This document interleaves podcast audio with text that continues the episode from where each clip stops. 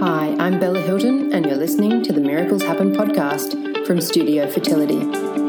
This podcast explores the power of the mind-body connection, and other supportive mindset techniques to help you to not only cope on this journey, but to thrive. In each episode, we'll do a deep dive into a different topic to explore the things that can support you in being more fertile, conceiving your baby, and make a huge difference to your life. You are powerful and you have dreams. And when you get your mind on board with your deepest desires, well, miracles happen.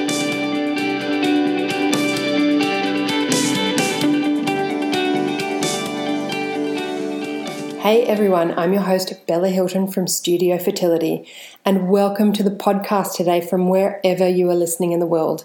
I'm excited as always to be sharing with you anything that I can that can help you on your successful journey to enjoying your life now and conceiving your baby or babies. And we have a really exciting episode coming up today. So in the beginning, I'm really in this episode going to run you through a whole lot of theory, and then I'm going to tell you how you can apply it to your fertility journey. So now if you follow any fertility coaches out there specializing in this, mind-body approach to conceiving and getting pregnant like me, it can seem like we're all fixated on thinking positively, right?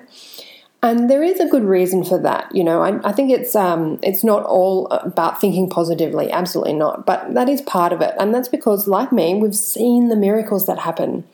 And it's actually far less of a miracle when you understand the science behind why shifting your thoughts and beliefs to empowering ones and shifting your emotions to more feel-good emotions on a daily basis actually creates such amazing results time and time again.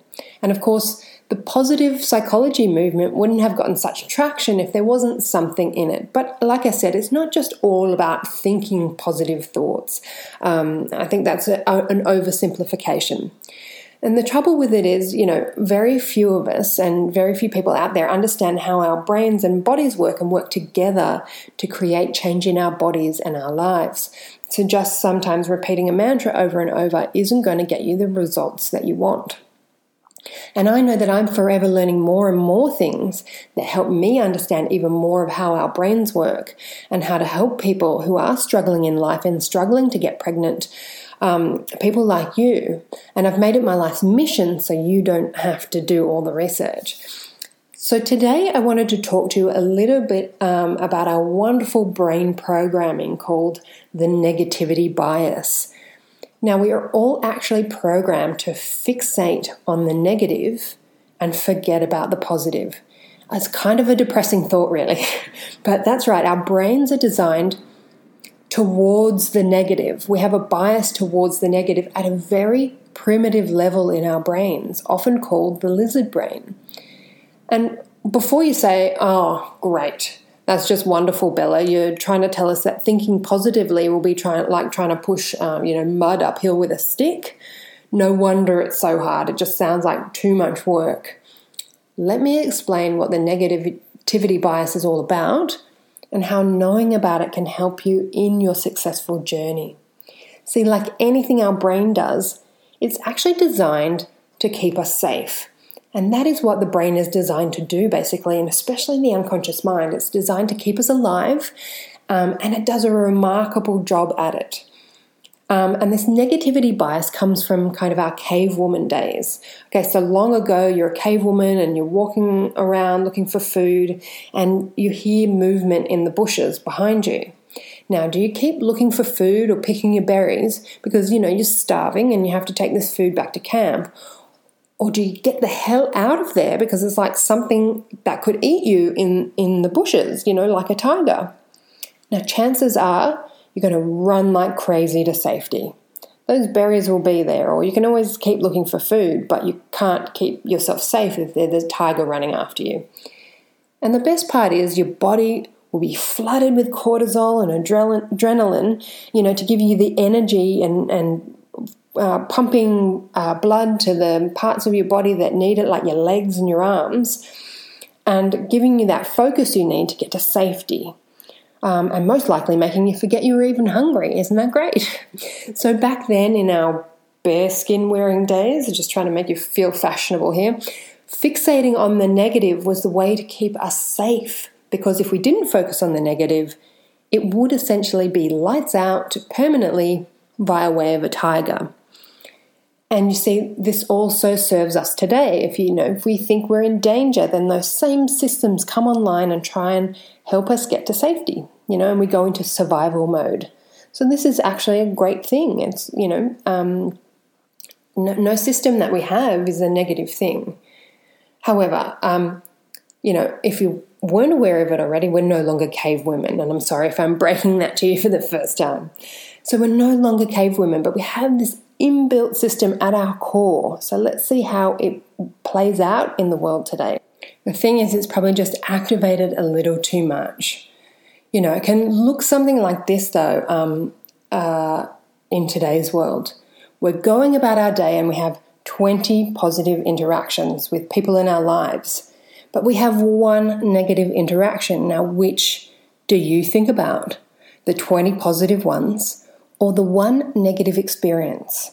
I mean, that could be all with the same person too, like your spouse, right? They could do and say 20 amazing things or do or say 20 amazing things for you, but they do one wrong thing and boom, that's what you're focused on, particularly if you are stressed out or depressed, right?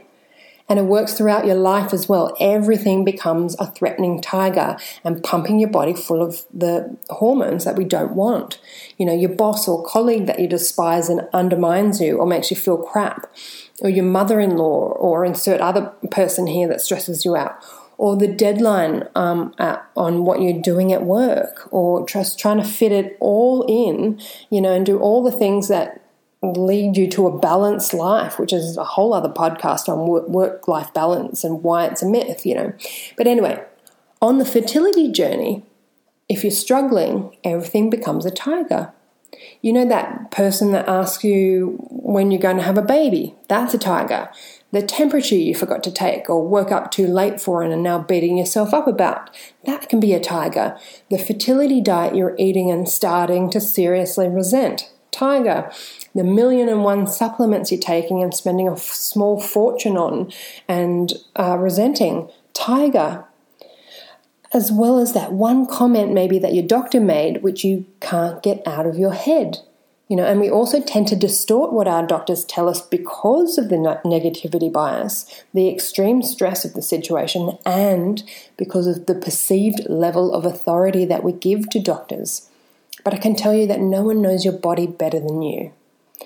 So on top of all your fertility challenges, fighting the daily pressure of making sure we're eating right, keeping fit, keeping our household chores done, getting a promotion, and the other 20 billion things we're meant to have done in one day, all of which is keeping us in this fight or flight mode, is it any wonder we are where we are? Particularly if you're a self-proclaimed perfectionist, right? Wow, this is all too much. This is all too much for anyone. Everyone would be overwhelmed, exhausted, and frazzled in this situation. And remember what I said about the physical reaction here. We trigger this fight or flight and all that cortisol and adrenaline flooding your body. We know that this isn't good for fertility. And that's why I'm always about creating your best life now, because it helps you get off this stress roller coaster. It's not to say that we won't experience stress, but when the majority of your life is ticking over nicely, well, then it's far easier to actually deal with the stress. So let's dig into this negativity bias even further. According to an article by Very Well Mind, some finding from psychological research includes that the negativity bias influences motivation to complete a task. People are less motivated when an incentive results in gaining something, but are more motivated when an incentive will avoid the loss of something. For example here, do you run faster if your house is on fire or to reach $1 million? That's your survival mode in action. You will run faster to get away from danger and away from the fire. And with all this stress going on in your life, your body isn't devoting the resources it needs to your fertility to survive.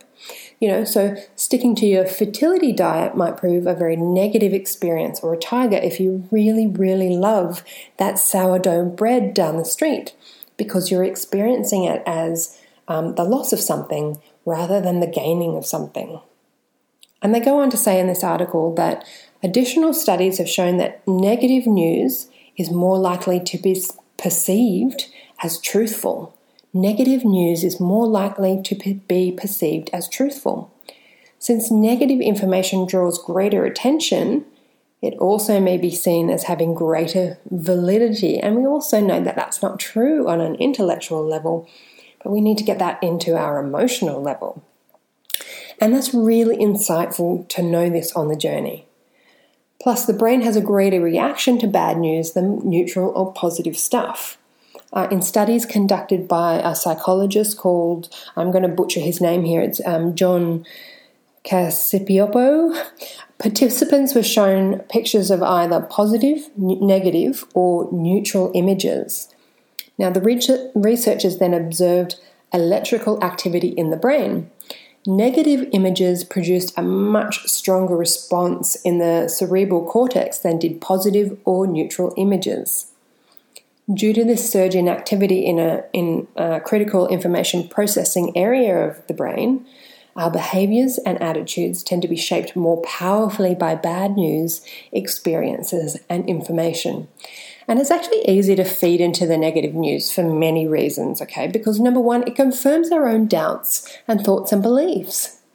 It's like, yes, I found evidence, even my doctor thinks I can't. Or there's that part of you that doesn't believe, and it's like, oh, you know, and it just kind of confirms that for us. Number two, because quite often we're looking for evidence and confirmation about why something happened.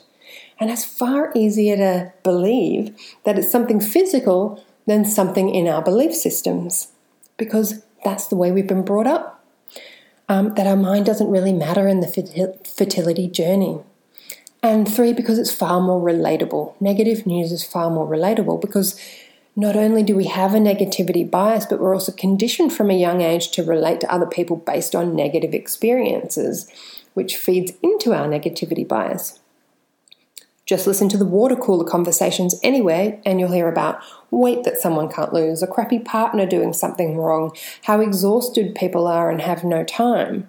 Nobody's talking about the good things that are going on in their life for any length of time or for, you know, for any great amount of significant time or experience.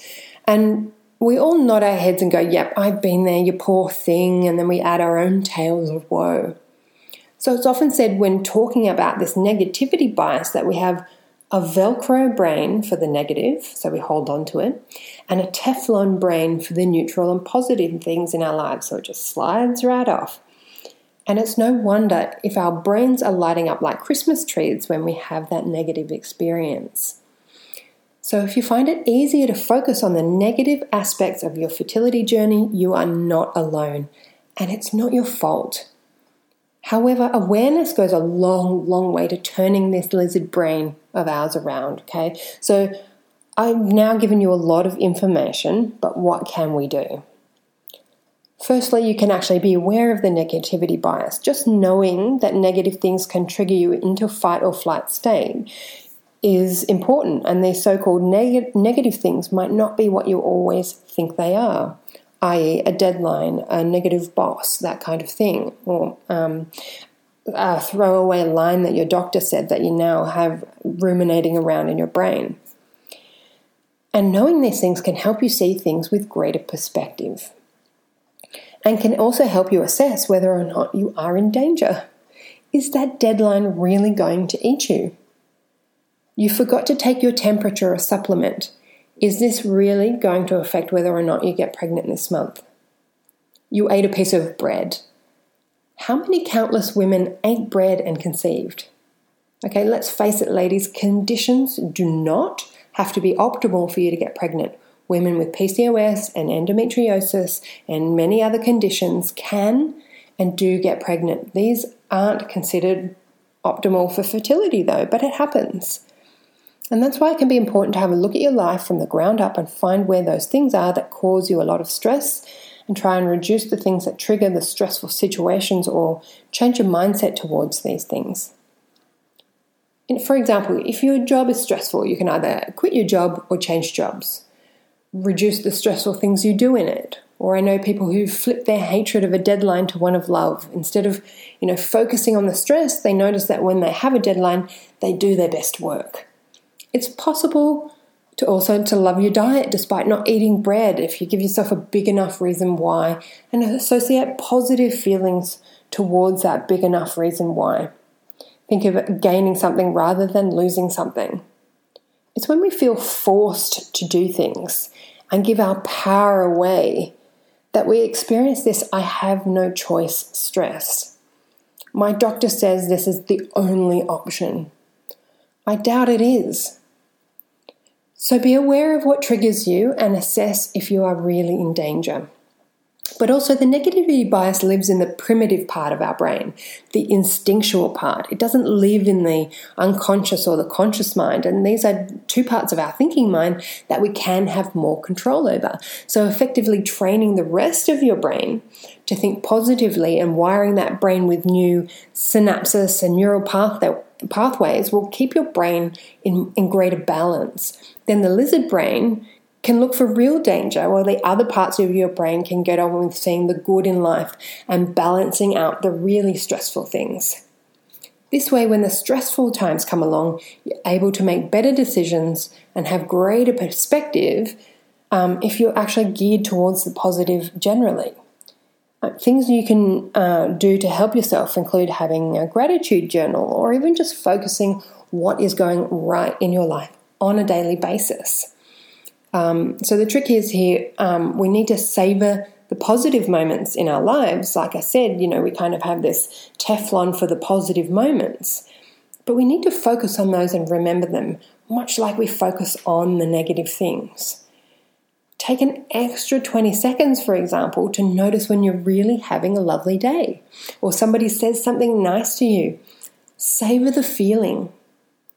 Or even when you wake up in the morning, think about your lovely house or your amazing husband or whatever else is going right in your life right now. Because what happens is you build the neural pathways in your brain for positivity so that positive thinking becomes the path of least resistance in your brain. And you do this by thinking those positive thoughts or being grateful for something. Maybe you want to keep a journal of the things that are amazing about your life, or at least have been amazing about your life if you're struggling to find the positive right now, because I know that can be hard. Sometimes if you're in an extreme rut, you have to be mechanical about getting yourself out of it and forcing yourself to do this stuff until it becomes so natural that you don't even think about it. It just happens. So honestly, for yourself, write yourself a list of all the ways you feel like your fight or flight response is triggered on a daily basis and start to work out where you can reduce it. And force yourself to think about the positive things that are happening in your life right now or have happened in your life and find greater balance in your brain. Thanks for tuning in today to Miracles Happen, where we talk about the power of your mind and emotions on the journey to conceiving your baby. I'm Bella Hilton, and I look forward to podcasting with you again soon. And if you've enjoyed today, remember to leave a review. Anyway, happy positivity hunting, everyone. You deserve success. You deserve your baby. Big hugs to you all, and remember, miracles happen.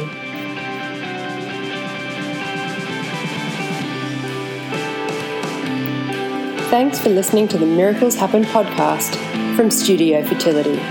If you like the show and you want to check out more podcasts, just head to studiofertility.com/podcasts, or you can leave us a review. When it comes to conceiving your baby, we're going to leave no stone unturned. So join me next time, where you will get more insider knowledge that currently only my clients have access to. And let's get your dreams back on track.